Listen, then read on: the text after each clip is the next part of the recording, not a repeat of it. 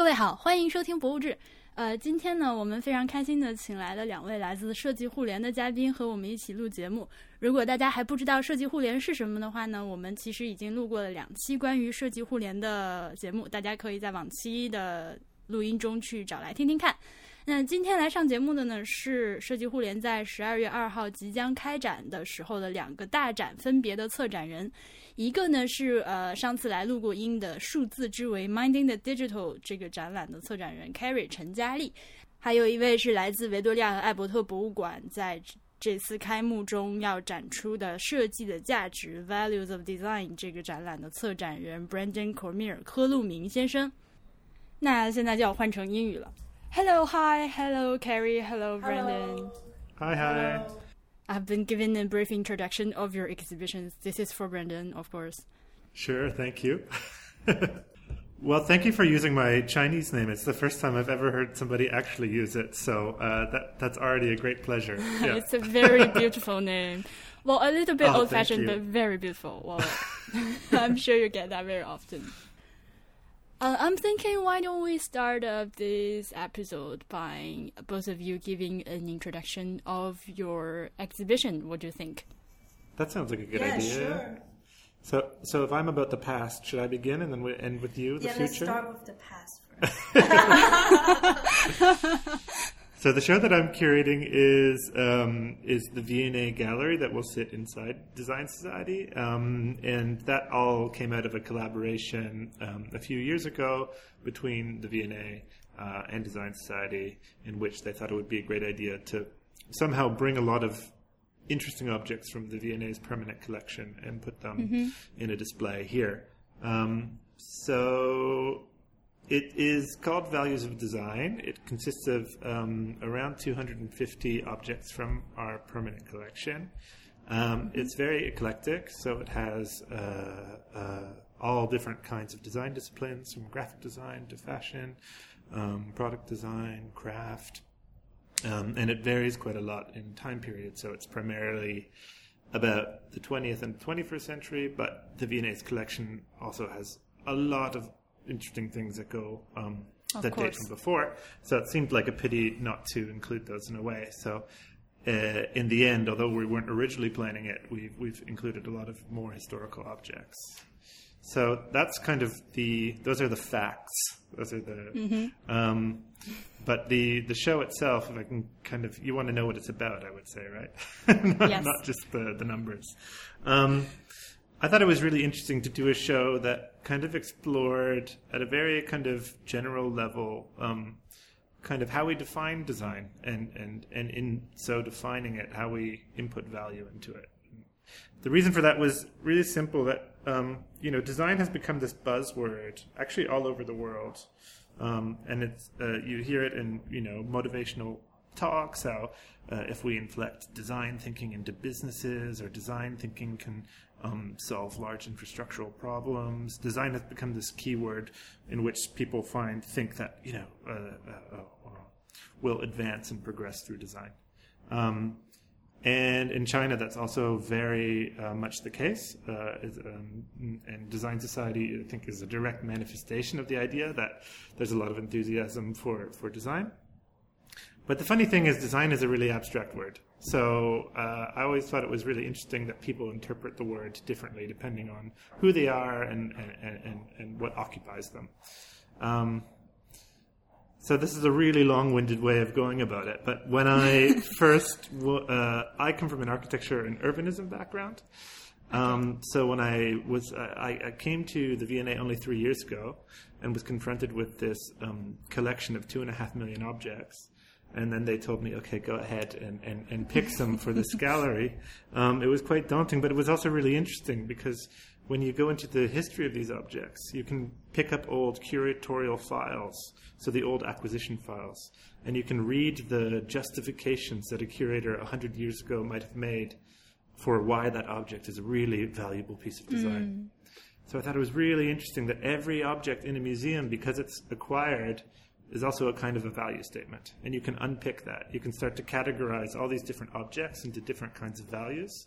And through doing that, you can start to see, uh, you can start to create a better definition of design. So that was the idea. Is like, can we categorize historically all these different ways design has been valued to understand kind of this abstract com- this abstract concept in a different way. But I have to say, even though um, it's being framed as uh, past to the present, I want to emphasize that I think there's a future element to it as well, because one of the points we want to make in the show is that um, depending on how you value design, like if you think design is all about performance, functionality of an object, then all of a sudden, as a society, we start to make objects that are purely about functionality. Um, or on the flip side, if you think uh, the value of design is about beauty and not necessarily functionality, you start to make a lot of pretty things that don't work very well. So it's a short way of saying that um, the way we value design actually really affects how we produce design. So what we want to ask in the show is think about to the viewer, think about how you value design, and think about how that will shape the future. So that's our one kind of future forward looking thing. And I think that is kind of nice because it acts then as a segue to Carrie's show so that they can kind of speak to each other in a way.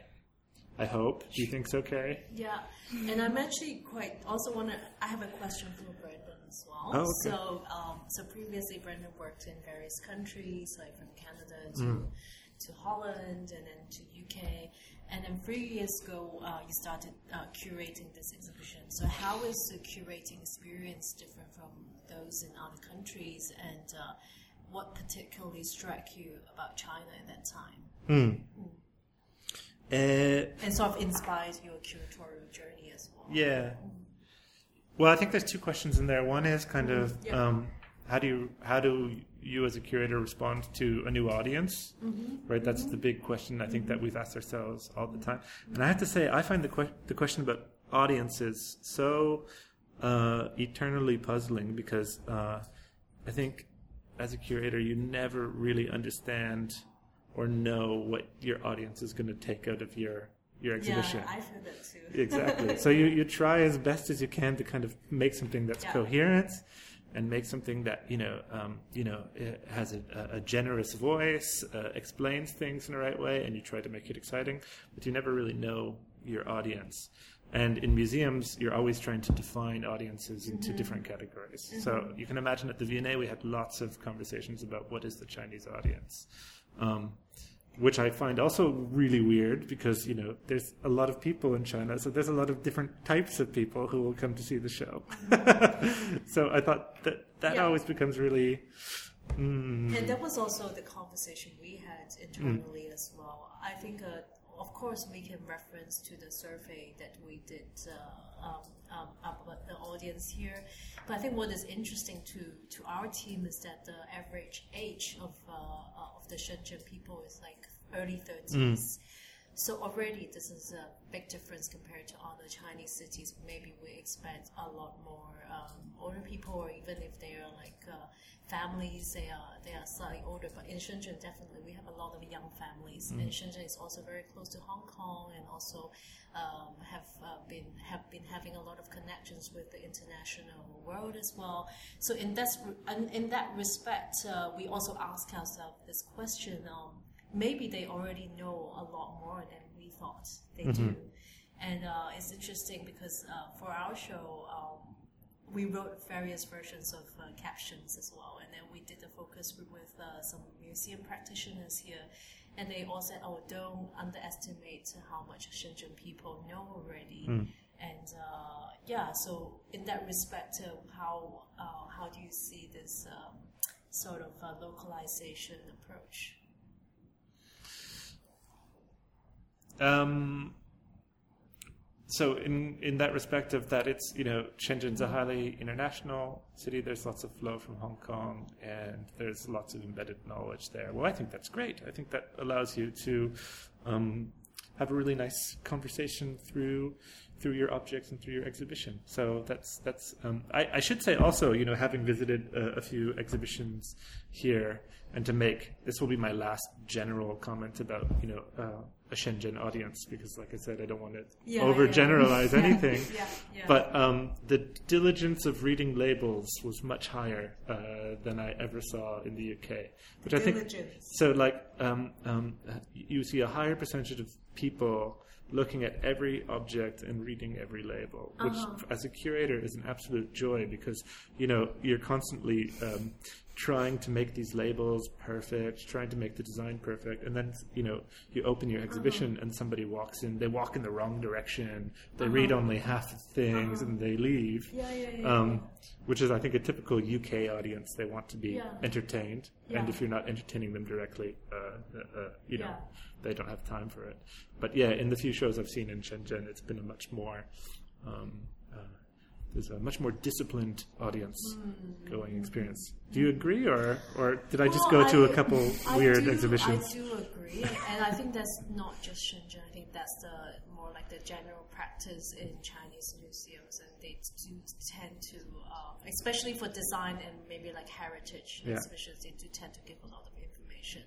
But for, maybe for contemporary art show, it, it tends to be much shorter because contemporary art, the nature of it is like to give people room to imagine and like to, to interpret. But I think for both our gallery this time, we try to be more controlled in terms of the number of words because we had a conversation on that as well, and uh, and also given that we are also like a bilingual exhibition, so um, it's. Um, it's, it's, it's actually quite hard to decide how much information we actually put on the wall versus the work that stands next to it. Yeah. But uh, I think both our galleries decided to take this approach that we give um, um, more like a minimal more, um, information in terms of words, but uh, we let the audience um, interpret the work through other means as well, like through viewing the works or through, through the video, and also maybe through the um, uh, through the app. So I think rather than just concentrating on um, very detailed information, we give various channels for them to interpret the exhibition. I, in a way, I think it's more exciting and more multi-layered. Yeah. I mean, to get back to the local Shenzhen context, you know, in the last year, last two years, there's been so much hype around Shenzhen and it's growing and growing. It's actually really interesting to work on this project over three years and to watch how Shenzhen is being framed. And we haven't even opened a museum about design Yeah, yet, and yeah, there's a lot of talk going Yeah. on. But there's especially been a lot of talk about um, design, innovation, and technology. Mm-hmm. Um, so it's you know absolutely appropriate that you're doing a show Mm. about uh, the digital. Um, does that does that make you nervous that there's such a a, a, tech savvy um, kind of environment out there, or do you think you're going to be able to contribute in a really um, positive way? I think it's always like uh, there's opportunity and there's always threats. Yeah. I think uh, the reason, of course, the reason why we, we decided to do this show is because that Shenzhen is called the hub for tech or the hub for in- innovation. But uh, I think that's exactly why uh, we wanted to do a show that is different from a typical tech show or tech design show with all the objects uh, laying like very nice and perfectly. We wanted to sort of uh, challenge the peop- people the um, the idea of uh, what technical or technology or digital design show could be. Yeah. So um, so that's why a lot of objects that we show we try to give the audience like more experiential uh, experience uh, experiential journey rather than just uh, looking at objects and then reading a lot of information. So we we try to um, make them feel interesting through, uh, for example, uh, like this. Uh, we have this uh, projection from Nick Verstand, so it's like a room of about 600, 660 square meters. So the audience could actually feel themselves reacting with this sphere, a moving sphere, and it, it's actually more like an analogy of uh, of how future homes, where you have uh, all the objects reacting to your physical or your emotional um, feedback. So rather than just telling people what the future smart homes would be, we actually give them a scenario, um, a more futuristic or more imaginative scenario. Um, so we think uh, this is actually quite different from the shows that people are, are having or experiencing in Shenzhen right now. Yeah, yeah. I think another mistake sometimes we can make is thinking, you know, um, I remember when we were doing the uh, unidentified acts of design, which was a smaller show we did for the Shenzhen Biennial, in which we were going and filming a lot of factory spaces. And then we were thinking, like, is this going to be, you know, it's interesting to us uh, because we don't get to go to these factories that often, but it's interesting for a local Shenzhen audience. And when we showed it, the feedback was, you know, most people who were watching it were like, this is amazing because it, you know, um, we never get to go to factories. And then you realize, of course, you know, not everybody in Shenzhen is a factory worker. It's a, a silly assumption to make. And in fact, by showing, um, uh, the, you know, this other side of the city that a lot of people don't get to go to, it opens up their eyes. And so that's a long way about saying, you know, just because Shenzhen is also known as a technological hub doesn't mean, you know, everybody's in the tech industry. And so you have a big sure, audience who is probably curious about it, but, you know, hasn't seen these things yet. And, Well, another question that uh, we can talk about is maybe about the exhibition design. Because I remember once I had a conversation with Ole, our director, as well about uh, okay, what kind of exhibition design that we should go for. Um, of course, uh, we can go for very uh, nicely like a white cube type of design, but I think both of us didn't choose this kind of approach in Uh-huh. the end. And uh, and the reason I think he gave a very good reason is because since we are a design institution, show so we have to show the power of the exhibition design as well Yeah. in a way. Yeah. So, do you want to talk about your approach to the exhibition Yeah. design as well? well, actually, I would. You have you you have a history of uh, fine art curation before. Uh, more fashion, Fashion and, curation. uh, Oh, that's interesting. Yeah. Yeah, because I'm always interested in that difference between. Um, um, I should probably make friends with more art curators so I could get their inside scoop. But you know, uh, I'll totally admit right here and now that sometimes I wonder what they do because I walk into a into a gallery and, and I see a white space and then a bunch of words on a wall. Uh, I mean, a bunch of works on a wall, and then you wonder, well, you know, like how hard was that? Because it seems by comparison, you know, Uh-huh, so much work we have to Yeah, do to yeah. kind of make the exhibition design dynamic and to have the works uh, speak to each other and all that kind of stuff. Um, so yeah, obviously we weren't going to do a white cube approach because it's design, and for some reason we've cultivated a practice in design curation where the exhibition design is a part of the narrative and has Mm. to speak on its own. And even so, we, we, we invite big name designers to to, to do that exhibition design. Mm. I think both of us actually chose an architect. Yeah, end, exactly. That's an interesting point. yeah. So, um, you want to ex- maybe explain a little bit the story behind that, uh, why you chose the Sam Jacob studio, Yeah. and then why he also pushed forward this design concept in the end. Yeah. Yeah. Yeah, I mean, I'm uh, uh, so Sam Jacob Studio is doing the exhibition design for Values of Design, and um, he's a great London-based uh, architect. He used to run and practice with a couple other guys. It was called uh, FAT, Fashion Architecture Taste. Um, and what's unusual about their approach was that they were always kind of unashamed postmodernists um, in a, in a climate where postmodernism was seen as really tacky. Uh, but they found a lot of, you know, interest in reviving ideas of signs and symbols, and that architecture can communicate. That architecture can be a narrative. It doesn't have to just be, you know, um, minimal white walls, but but but can really speak. And I think for exhibition design, you know, the the the materials you use have to speak. You know, they have to reinforce the themes that you want in a in a tasteful way. But you know, um, it can definitely help. So that's why we worked with uh, Sam, and then um, yeah, in terms of the exhibition design, um, it's relatively straightforward in that there's seven different sections to uh, the gallery, and so each of those sections has a theme, and that gets represented in lots of really interesting material uh, choices. So, um, if anything, uh, one can go visit Values of Design, and they can see lots of materials, uh, juxtapositions they've never seen before, Yeah. and that that will already be something, something to look at. Okay. cool. And then I think first we can also explain a little bit. Uh, I think we all released part of the design by the Holland Studio MVRDV.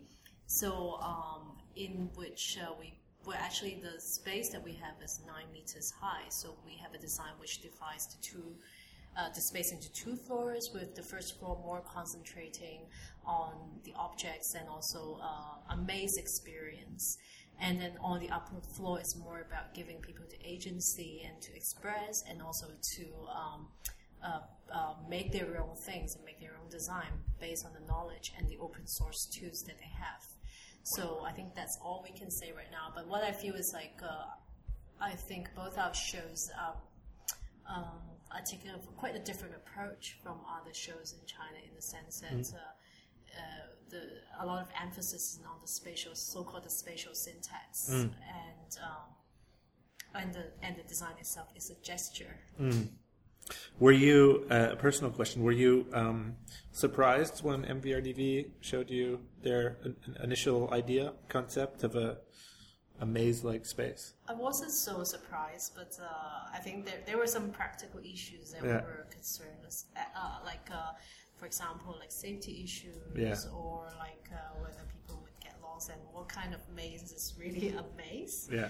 Um, so, but uh, we managed to tackle those issues in the end, and uh, and we also have a very good uh, um, lighting supplier as well, and then so the architecture experience itself will be enhanced by um, various um, hues of lighting as well.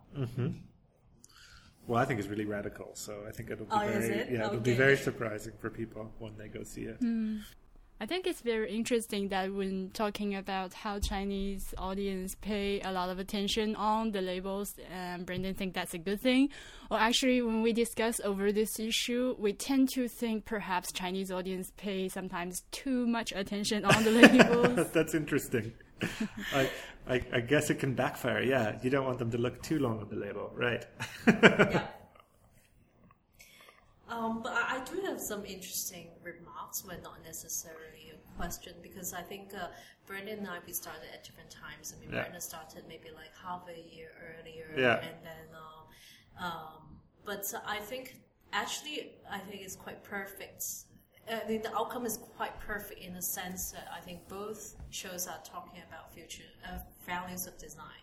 Actually, yeah. I think Brendan is more like more about overview or more uh, like a A historical survey. historical uh, survey, and then ours is more focusing on values of design in the digital realm. And I, I think uh, even though we didn't really mean to build such strong connection, but I do see a, quite a nice uh, connection between the two shows. Yeah. yeah. and that probably comes through the fact that you know we were meeting often and Yeah. presenting to each other often. and that Yeah, yeah, kind of- yeah, yeah. And I think this is what's quite special about Design Society as well, because we wanted to really foster, like, not just uh, institutional dialogue, but more like a creative uh, dialogue along the curation process. And the benefits uh, from we benefit a lot from each other's um, inspirations as well. Yeah. Although, I mean, to to not to dwell too much on labels. I don't know how much your audience likes to hear about labels, but uh, I would. I think it will be a really interesting experiment when um, when the when the two galleries open because um, uh, you know I very much applied kind of standard V&A practices to labels, which are really um, codified. So there's a really, um, you know, there's a pretty precise word count limit. Um, there's a, a specific way you're supposed to uh, uh, speak, and it's interesting that Carrie said, um, you know, that they were told, you know, don't us- under, don't underestimate the Yeah, the knowledge. the yes, knowledge. of, uh, we have an audience, we have yeah. this exact um, opposite uh, rule of thumb, which is Mm-hmm. don't overestimate the knowledge and don't underestimate the intelligence. So I think it'll be interesting. You know, yeah, yeah. maybe maybe both our labels will work. Maybe one will fail. Yeah. You know, I think the likelihood is probably the the V&A side will fail because we've transplanted. Uh, you know, a UK standard to China, but it, I think it, I think we should do a post um, gallery analysis to see what works best, and maybe that can help. Uh, That would be a great idea, but I have to go with Yeah. uh, Carrie on this one because, after all, these are exhibitions Yeah. held in Shenzhen, and this is a Yeah. very special city in China. so, so do you travel to Shenzhen that often? And uh, no, not very often. and when you heard when you heard that there was a design museum opening up? Was it um, did it make sense to you, or was it surprising? Oh, sure, of course. Uh, Ah, really? everybody Great. is really excited, and the museum is really hyped up. Um, my friends, they are like, "Oh, I want to go see great. the museum. I want to go see the exhibitions." Why do you think that there's no um, other major design museums in China right now, or or or, or you know only a few private collections or projects only starting now and not you know ten years ago? Mm, I think we can go even further to say that there is not even one real world class museum here in China. Well, of course, we have our great museums, uh, a lot of great museums in China, but uh, uh, when you look at their collections, they're really locally based. And uh, of course, uh, there is an historical reason that we did not have this colonial period where we go out and uh, collect artifacts from around the world. But uh, most, more importantly, I think when we curate it, uh, when we manage the collection and uh, the museum, we did not do it uh, with a really international point of view. Um, these two factors together, they actually reflect in the final results. So that's why I think uh, design society and especially uh, values of design, this exhibition is so fresh uh, because we do not have very often uh, exhibitions like this where the artifacts and the team actually come from a Victoria and Albert Museum, which is for sure a world class museum. And this will be a semi permanent exhibition. That does not happen very often. Which takes me to my next question. That is, how do you use these artifacts that's coming from UK and make up an exhibition that actually has some real connections with the local community and tells a story that can have some emotional echoes here uh, in Shenzhen. Of course, at this point, we don't know what will be shown and what the exhibition will look like, but I assume that could be quite difficult. Yeah.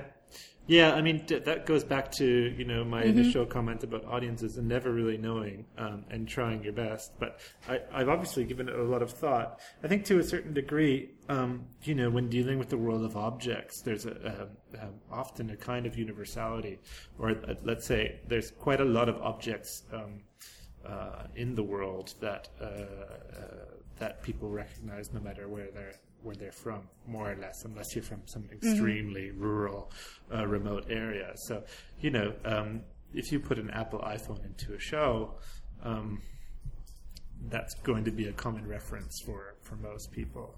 And then there are other objects that won't be common references, um, and, and, and that will be tricky. Um, the interesting thing is, you know, um, there will be a handful of UK objects that are very well known in the UK, but will be to a Chinese audience relatively exotic. So that's also, I think, really Of interesting. course. Is like flipping the script a little bit. Um, Because you walk into the V&A and you walk into the China Gallery and you see all this beautiful porcelain and, and lacquer and woodwork, and that's exotic. So it's, it will be interesting to see how the audience reacts to that. Um, one specific strategy that we tried to do, though, to kind of make it speak to the local audience, was that we um, we uh, acquired a handful of uh, Shenzhen um, Shenzhen objects in design. Mm-hmm. Um, and that was important for us because that the, that would be kinds of let's say ways in like a, a kind of uh, something very familiar placed next to something that's less familiar as a way of understanding the less familiar thing let's say um, so that was a really interesting um, process, and I, I hope it will work. We'll, we'll see what the effect is. Um, Well, I'm personally very interested in the outcome, and may I add, it's really ambitious to try to define the values of design in one exhibition. So, yeah, let's see. yeah, let's see.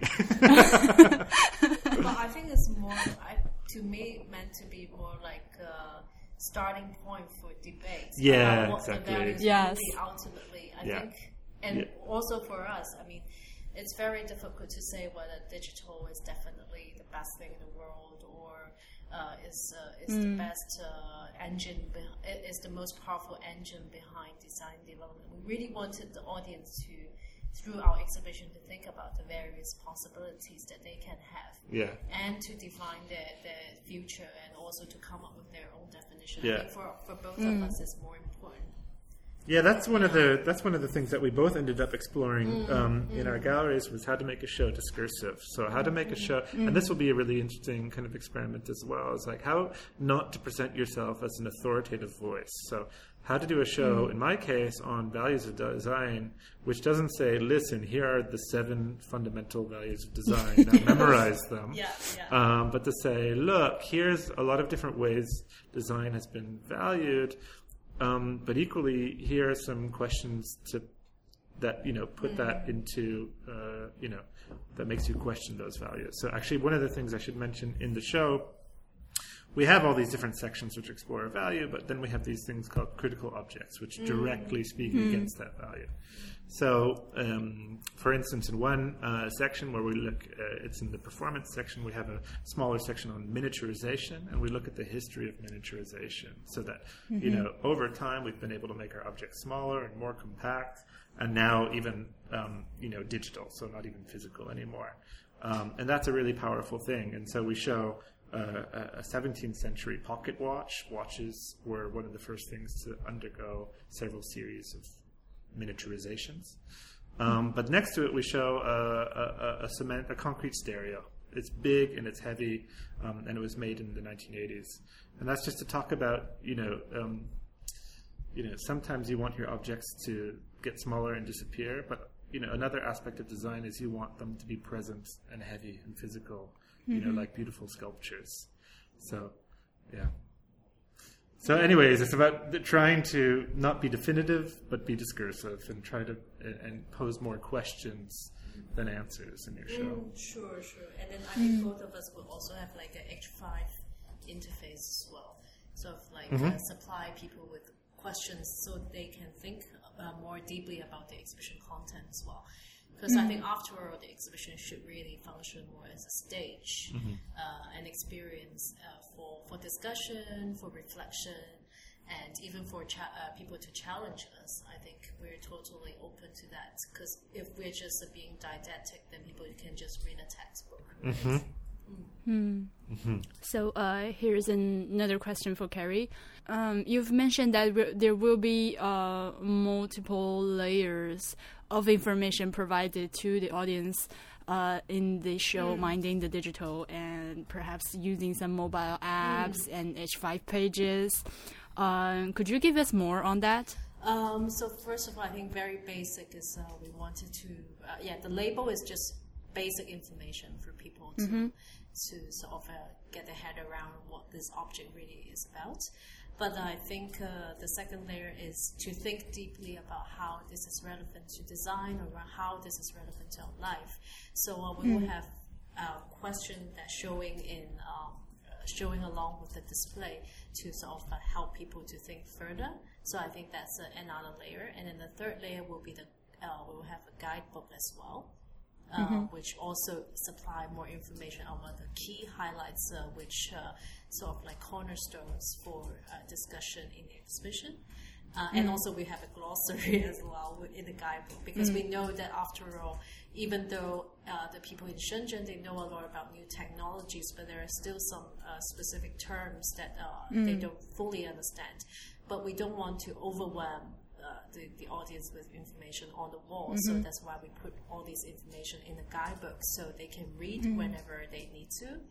And um, there's also another layer which is uh, even more in depth and it's more for profession. Uh, even maybe the professionals will be interested is the working working process and the design philosophy of uh, some of our designers, and they will be presented in the videos, and then some of them in also our catalog, which which is more like an academic interpretation of the works as well.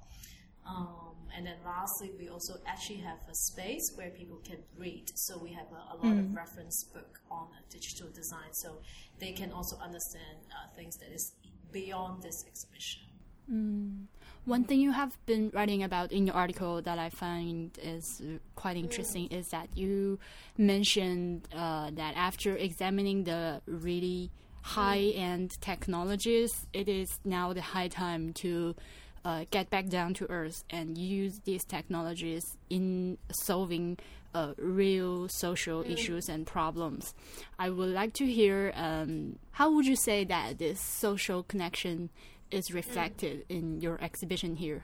Yeah, I think uh, it's more like about widening the values of design that we have in the digital era right now because um, that's also part of came, coming from my observation and, and reflection uh, since I moved to Shenzhen in China because previously I was uh, more living in Hong Kong, so there was less uh, discussion about oh, what the latest technology is, or uh, there is also less of a habit of reading on a mobile phone as well. But since I arrived and started living here, uh, I read a lot more about technology. Um, uh, for example, but most most of the news is really about oh um, uh, how uh, how much quicker uh, we can do things or uh, how much investment we can raise from all these uh, technology startups, and then how how much faster our manufacturing would be. But is when I also started really talking to the industry insiders and also to talk about leaders in the global design industry as well, they actually also start to reflect about these so-called digital values. I mean, mm-hmm. are they really the values that we want in the future? So, um, so that's why there is a, a, a sort of like a, a, new term called the digital social innovation. So it's like uh, rather than just using the digital technologies to boost the mm-hmm. economy, mm-hmm. can we also use them to, to solve social problems or to change the fabric of our society? Mm-hmm. Um, rather than just going for uh, profits and, and so on and so forth. And um, mm. and there's also some schools in China which also started to use uh, think about using digital technology to help the elderly or to help uh, um, so-called the more less uh, less advantaged group in society as well. Mm-hmm. So I think this is really the right time that we widen yes. this discussion through this exhibition. Mm.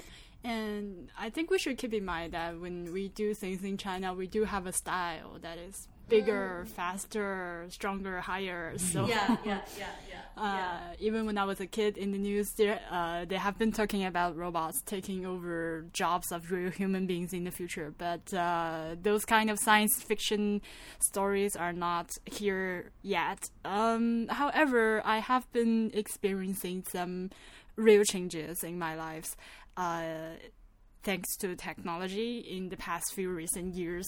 Mm-hmm, mm-hmm. Like what, for instance?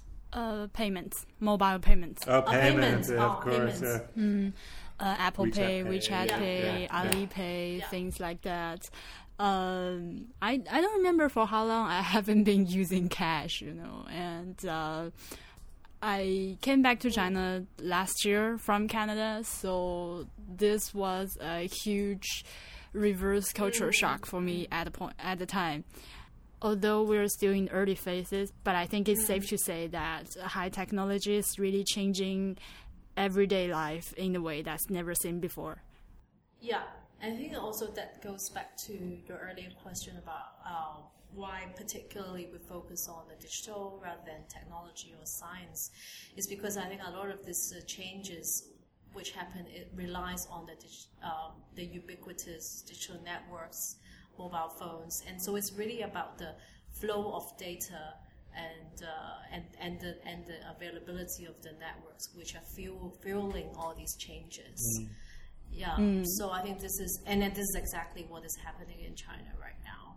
Mm. Yeah, we were we were fortunate enough to be able to interview the um, design team behind WeChat. Mm. And just related to what you were mm. saying, it was super fascinating to listen to them speak because um, every small thing that they implemented. So you know when when voice messaging was was implemented, mm. um, the knock on effect is that people actually start doing things in different ways. Yes. So, so they that one of the designers was saying it was a really funny thing to walk on the street and see everybody holding the bottom of their phone up to yeah. their mouth. Mm-hmm I was like, and thinking we did that, you know, we yeah. we put that into our function, and yeah. and then you know now everybody's doing it. Yeah, I think um, it really changes the way we think, we work, mm. we create. But it just also yeah. goes to show you the immense um, potential power a digital designer has to affect um, yes. small Yeah, things very you don't small notice. Yeah. New gestures Yeah. as well. yeah. I read some articles in magazines like Vogue or GQ.